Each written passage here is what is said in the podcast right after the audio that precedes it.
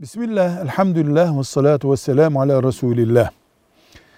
Cuma vaazında Hoca Efendi'den dinlemiş kardeşimiz. Demiş ki altın ve gümüşün ağırlığına dikkat edilerek zekatı verilir. Kıymetine dikkat edilerek değil demiş. Sonra da ona soramamış bunu ne demek bu diye.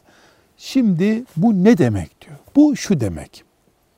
Ne kadar altının var bunu gramla bakacaksın. Ne kadar gümüşün var gramla.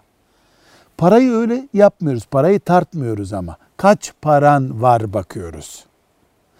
Kaç ton sattığın filan şey var diyoruz.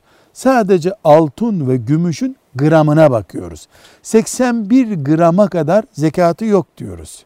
81 gramı aşınca da üzerinden yıl geçti mi ne kadar? 400 gram. 400 gram altının yüzde iki buçuğunu zekat ver diyoruz.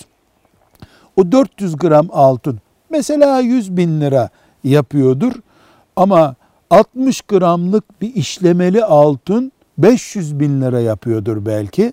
O 500 bin lira yaptığı halde gramajı tutmadığı için ona zekat verilmeyecek diyoruz.